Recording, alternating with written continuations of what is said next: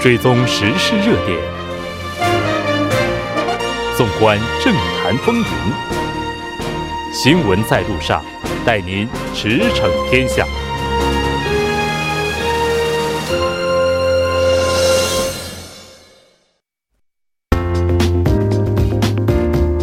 您的参与，我们的动力。参与我们的节目，您可以通过手机短信的方式发送短信至井号幺零幺三。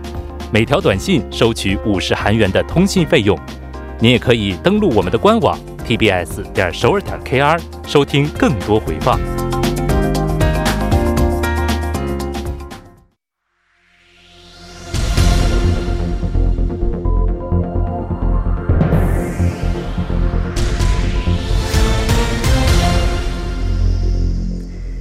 此时此刻，主要新闻。接下来把时间交给新闻播报员司空宽叔，我们稍后再见。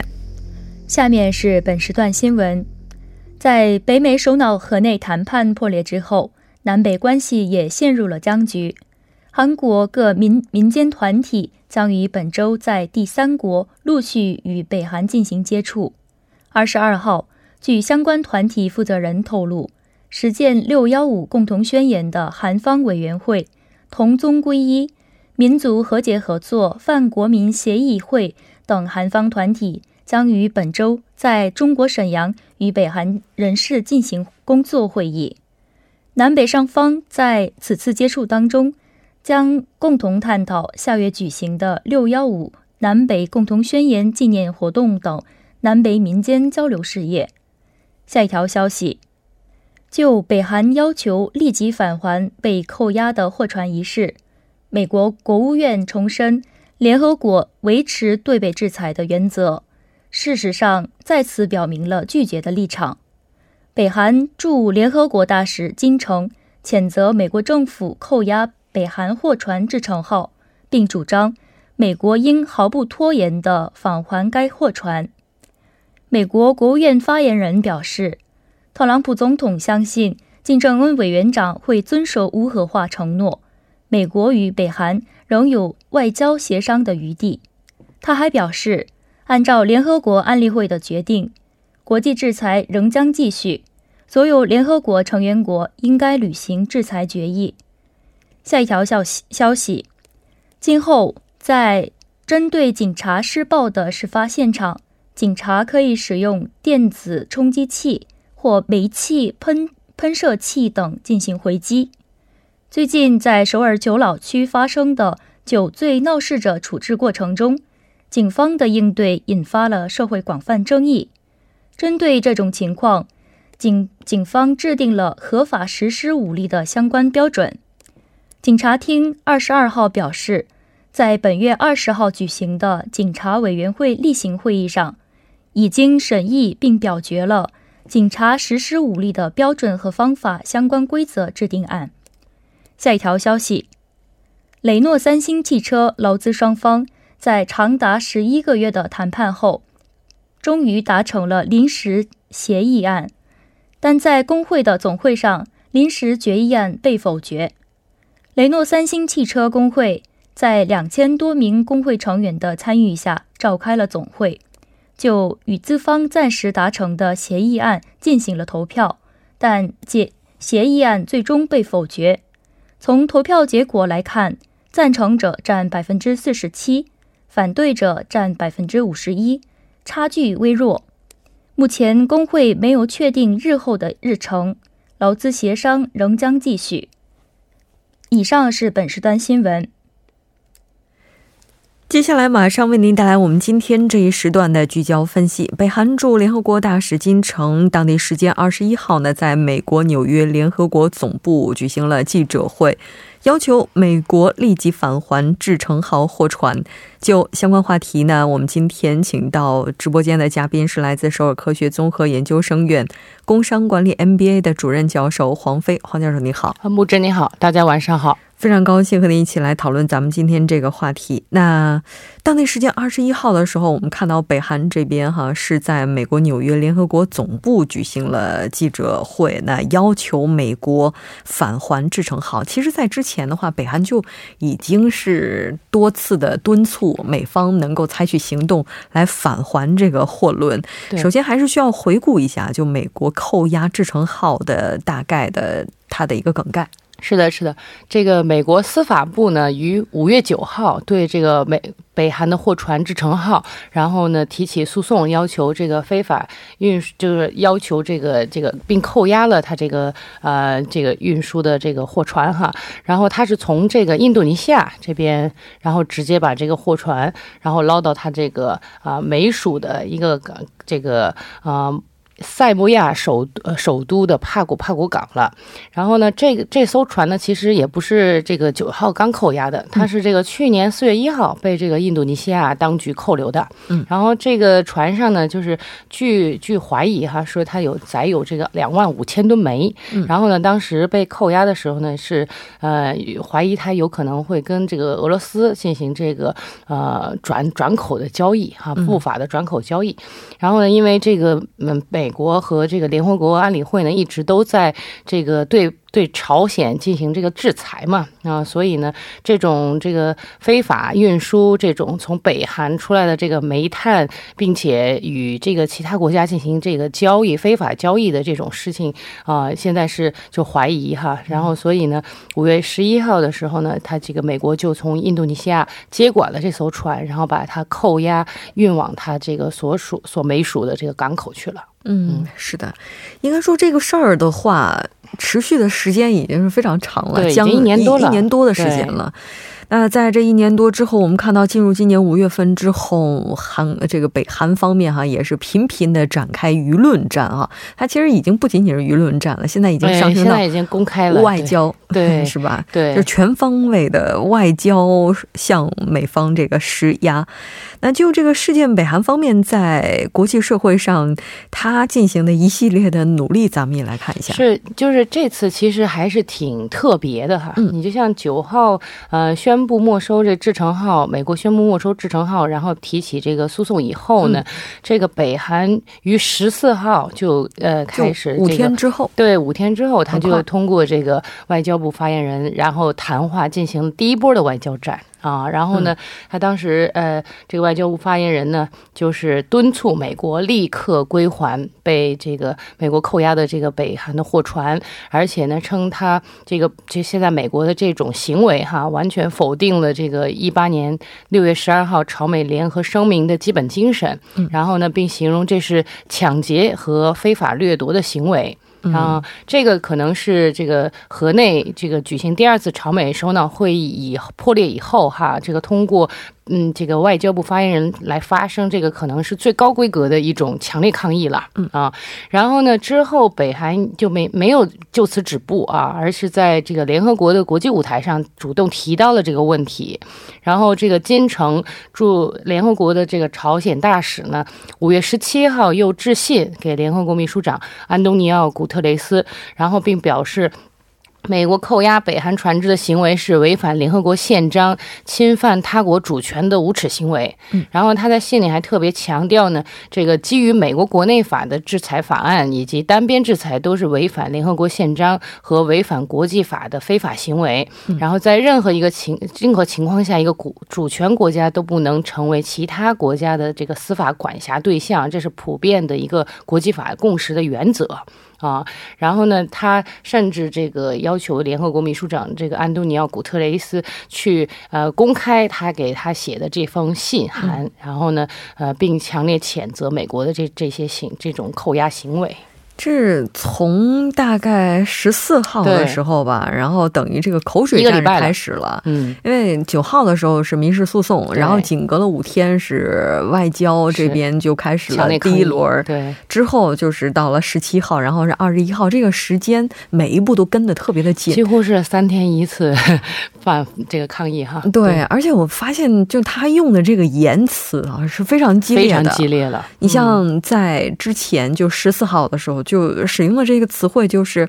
呃，厚颜无耻，嗯，呃，非法无道，对抢劫行为，对，然后随后又用这个粗暴践踏联合国宪章的侵犯主权行为，就是每一轮他这个言辞都是毫不留情的。对，那今天北韩大使在记者见面会上的这个发言呢，那我们看到这个态度和立场也是非常强硬的，非常强烈的。对，他是于这个美国当地时间二十一号上午十点，在纽约联合国总部哈进行了一个关于美国朝这个朝鲜货轮。志成号这个关于相关的一个新闻发布会，这种新闻发布会其实北韩也基本上很少开的，很少。这次是非常的特别的。然后呢，呃，这个金大使说呢，这个美国现在实施的这种行为是对朝鲜的极端的这个敌视啊。然后他们是以最强烈的语气去谴责这这种行为。然后呢，他说这个志成号是朝鲜的财产，然后这个呃，他们完全有主权行使他的这个这个这个这个主权的这这个领域哈。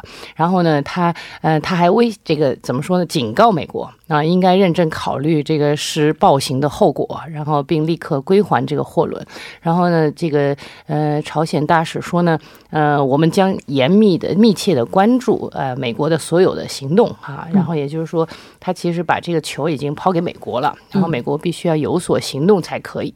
呃，当然金大使也解释到了，就是呃，这个美国现在是想通过施压哈，想让北韩屈服，但是实际上呢，呃。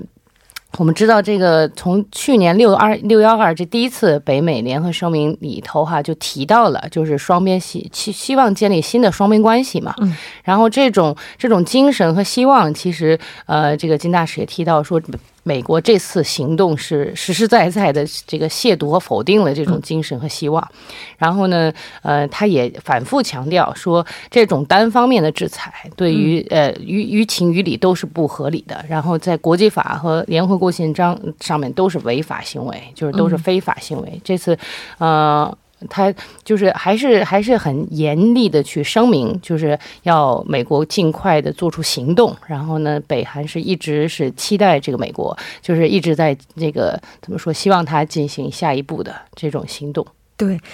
那在第一次北韩和美国首脑会谈的时候，虽然说美国针对北韩的这个制裁是一直不断的，但类似的外交战这似乎是第一次，对，这么密度这么高的外交战。没错，而且这次刚才我我说到这个记者会哈，其实进行了十五分钟之久，嗯。啊，也就是他他其实说这件事的梗概，还有这个进行强烈抗议，对，就没谈别的，没谈别的，对，而且这个事后呢，他这个接受记者采访的时候，实际上。对，嗯，很多记者哈对这个无核化其实更感兴趣嘛，还有这个第三次这个北美首脑会议也很很感兴趣，而且有些记者甚至还问到那个美国大学生的问题，然后这些事情他通通都没没有去正面的回答，然后呢，他只是说这呃这个今天的这个采访和这个记者招待会呢是关于扣押美这个美国扣押这个朝鲜货船的啊，所以就可可能就是也就是集中哈。集中在这个事件上，然后呢，他还补充到说，这件事情其实违反了六幺二的联合声明的精神，然后美国必须先做出这个对于扣押货船的一个解决方案。嗯，现在美国这边也非常有趣。如果说在之前的话，就北韩方这么密集的外交攻击、舆论攻击的话，他应该会做出一些回应哈。是现在丝毫没有回应。这次官方没有做出任何回应。是的，可能在忙着贸易战的问题。对，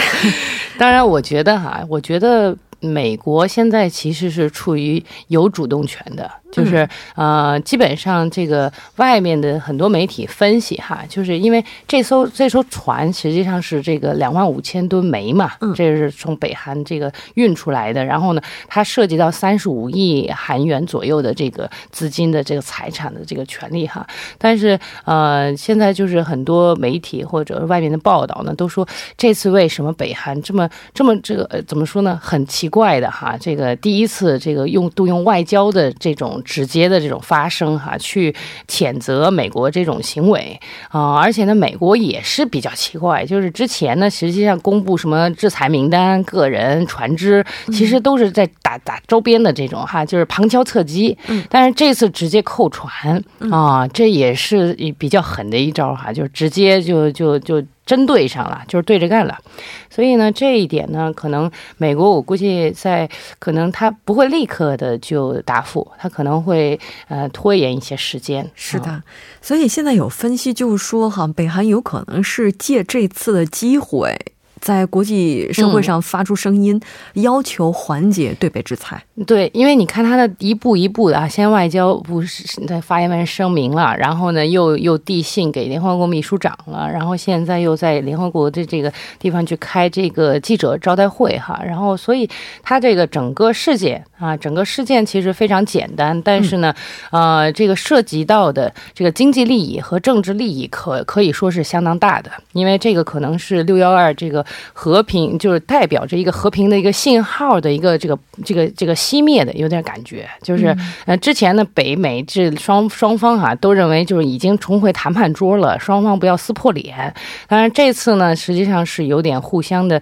呃虽然是口水战，但是还没上升到这个动武的这种情况哈。但是呃这个现在涉及到北韩的根本利益就是经济利益哈，然后尤其是北韩现在呃之前他也出访了俄罗斯，还有。有这个跟中国不断的交好，然后在韩国也是，就是南南北之间也需要有一些互动嘛。嗯。但是这个美国这个扣船这件事情，实在是呃，于北边来讲的话是不能容忍的一件事情，所以是一定是需要一个呃妥善的解决，这个北边才可以继续的去发展它的国际关系哈。是。哎。现在各方的猜测真的非常的有趣啊，因为他整个扣船的这个时间是在五月九号嘛，然后那天他刚刚好。是发那个发导弹，发了一个短程导弹飞行体，然后所以有分析就说，哎，这是不是就是在制裁这边的问题啊？然后还有人就说，这是不是表明美国封锁海上贸易的意志啊？等等等等。对对对，当然这些猜测也只是停留在猜测阶段，下一阶段还是要看事实的。非常感谢黄教授，我们下期再见。嗯，大家晚安。接下来关注一下这一时段的路况、交通以及气象信息。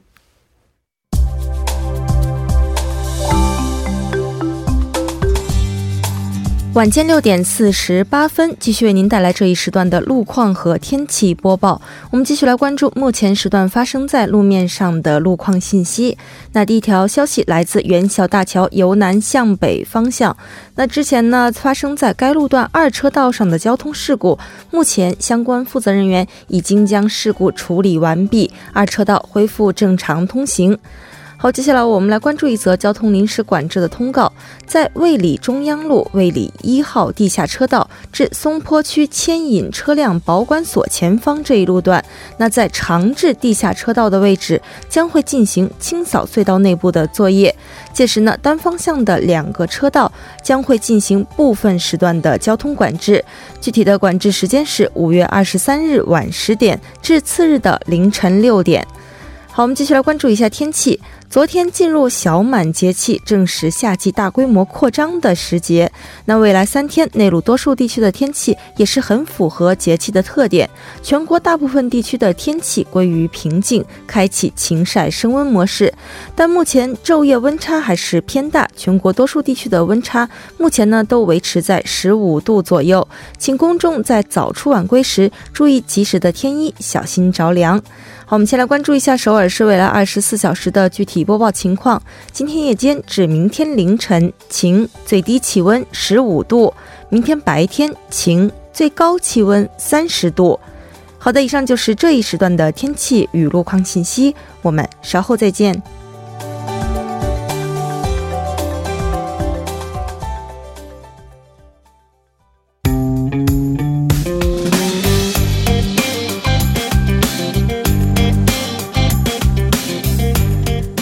大数据解读新趋势，数据有话说。接下来马上请出栏目嘉宾金勇，金勇你好，好，大家好，主持人好，非常高兴和您一起来了解今天的数据有话说。那先来看一下今天您带来这个数据和什么有关？嗯，今天这个数据呢是和最低时薪有关的哈，因为我们都知道韩国每年呢都会对最低时薪进行一个调整哈。呃，据了解呢，有关二零二零年最低工资的这个讨论呢也是即将展开，所以呢，第一个数据呢就是国民们对最低时薪的舆论情况。嗯，最低时薪，咱们昨天在节目当中还提到啊，因为这个最低时薪上调速度过快，一些比较弱势的产业这出现了雇佣率急剧降低的一个情况。我们先来看一下这调查的数据吧。嗯，这个数据呢是二十一号的时候，Oh My News 委托了舆论调查机构哈 j e r m e t e r 对全国五百零九名十九岁以上的成年男女进行了一个调查。这次调查的误差呢是在上下百分之四点三哈，应答率呢是在百分之六点五。然后调查结果显示的是三分之一的韩国国民认为明年与今年一样，应该是八千三百五十韩元是最合适的。然后但是呢，认为上调幅度。应该达到百分之五甚至更多的，也就是能达到百分之啊，也就是达到八千七百七十韩元以上的这样的意见呢，也是达到了相相似的这样的一个规模哈。嗯，所以呢，预计针对下一届的，就是下一次的最低时薪的调整哈，应该算是一笔，也是一个比较比较难达成的这样的一个工作了。对，没错，就之前承诺的一万韩元时代，其实文总统之前也打过预防针了，就有可能会让国民失望哈。嗯。从今年从这个具体的数据情况来看是怎么样的呢？嗯，呃，这次调查结果显示的是，回答和今年一样的，也就是八千三百五十韩元的人是最多的哈，占了百分之三十四点八。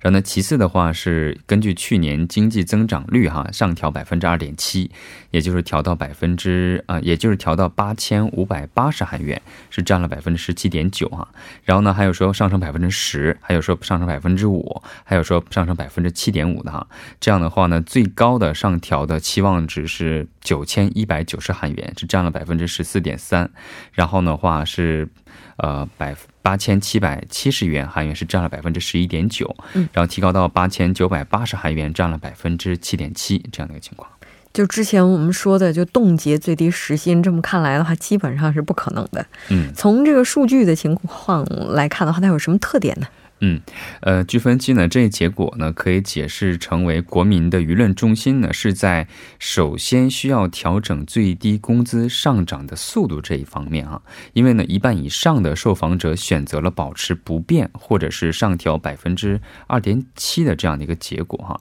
呃，这与前两年说两位数上调率相比呢，是有很大的一个变化哈，因为可能这次上调的前两几次上调的比较多哈，可能给社会带来的一些负面。影响，嗯，国民们也是看到了，所以呢，呃。